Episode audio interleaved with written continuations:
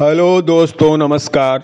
मैं रवि शुक्ला अपने इस पॉडकास्ट में आपका तहे दिल से स्वागत करता हूं, वेलकम करता हूं, आभार व्यक्त करता हूं, क्योंकि आप लोग जो मेरे पॉडकास्ट को सुन रहे हैं, आप ही लोग मेरी ताकत हैं और आप लोगों की ताकत के बल पर ही मैं इस काम को कर पा रहा हूं।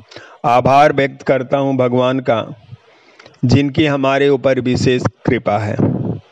आभार व्यक्त करता हूँ यूनिवर्स का कि जो हर पल हमारी मदद करने के लिए तैयार रहता है।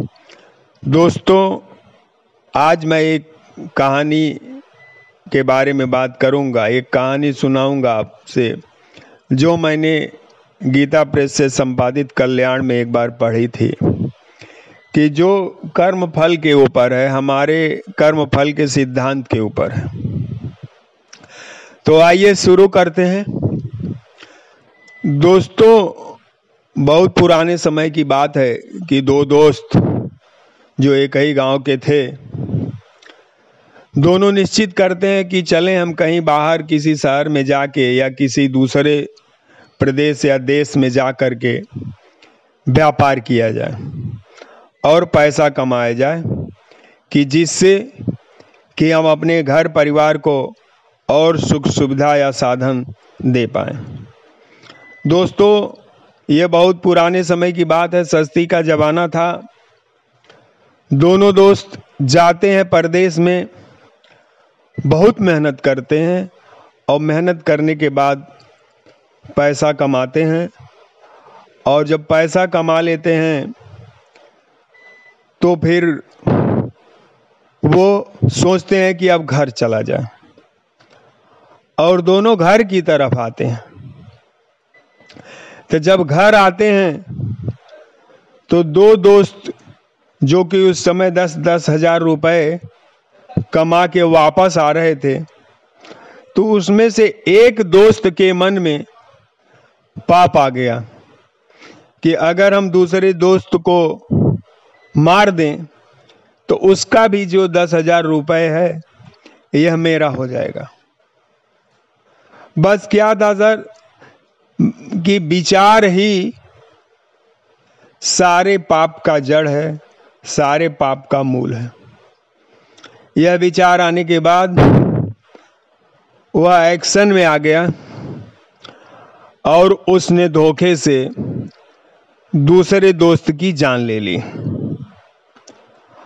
और उसका दस हजार रुपये अपने पास रख लिया। गांव वापस आया और गांव वापस आने के बाद उसमें से कुछ पैसा अपने दोस्त के घर वालों को वापस कर दिया और बोला कि वहाँ पर इनकी तबीयत खराब हो गई थी या ऐसा कुछ हो गया था जिससे उनकी जान चली गई।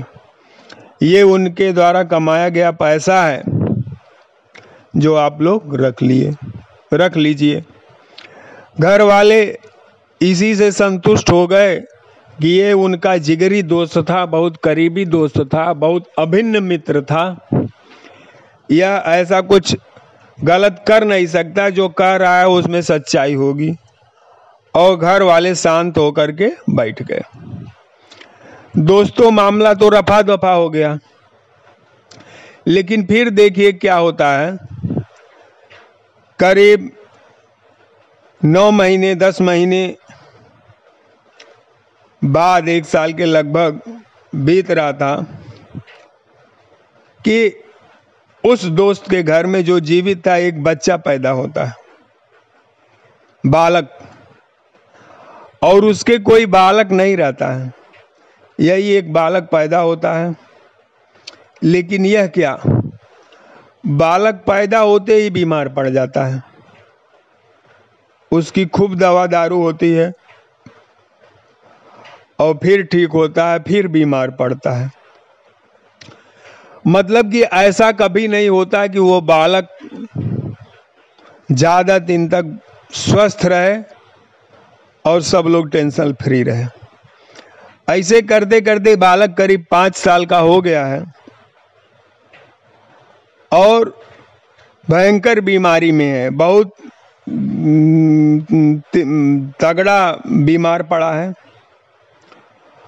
और उस स्थिति में वो जो दोस्त था वो अपने बच्चे से बात करता है। जैसा कि हम लोग कभी हमारे घर का आदमी बीमार पड़ता है तो बात करते हैं कि आखिर बच्चा तुमको क्या हो गया है, ठीक हो जाओ, सब कुछ ठीक हो जाए, हमेशा बीमार रहते हो, बहुत दिक्कत है। तो उसी तरह से वो दोस्त भी अपने बच्चे से बात कर रहा था कि आखिर बाबू तुमको क्या हो गया है, क्यों इतना तुम्हारी तबीयत खराब हो रही, भगवान ने क्या मुसीबत दिया है। यही सब बात कर रहा था तो पाँच साल का बच्चा हंसता है। पाँच साल का बच्चा हंसता है, शायद उसको वाकिया उसकी मेमोरी में रहा होगा। कहता है कि याद है तुमको कि मेरे दस हजार रुपये में से नब्बे परसेंट अब खर्च हो चुके हैं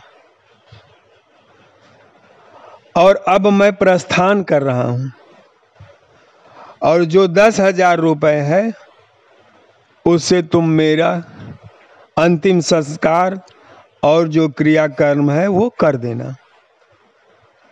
दोस्तों, हो सकता है ये कहानी सत्य भी हो और हो सकता है हमको आपको समझाने के लिए बनाई गई हो, लेकिन ये हमें बहुत कुछ शिक्षा देती है। यही शब्द कहते हुए वो बालक शरीर छोड़ देता है और वाकई जितना पैसा लिया था वो दोस्त, वो सारा का सारा पैसा खत्म हो गया और उसके बाद भी खत्म हो गया। तब जाके उसको समझ में आया कि ये जो कुछ भी हो रहा था वो मेरे किए का फल है, मेरे कर्मों का फल है। तो दोस्तों, हम जो भी कर्म कर रहे हैं, चाहे अच्छा या बुरा, ये मान के चलिए वो हमारे आपके आगे आने ही वाला है, हमें उसका फल भोगना ही भोगना है। तो क्यों ना हम अपने कर्मों पर निगाहें रखें, अपनों कर्मों के प्रति सावधान रहें, जिससे हमें इस तरह की चीज़ें न भोगनी पड़े कि जो अपेक्षित न हो। Thank you. अगर अच्छा लगे तो इसे शेयर करिएगा जिससे बहुत लोग लाभान्वित हो सकें। धन्यवाद, धन्यवाद, धन्यवाद।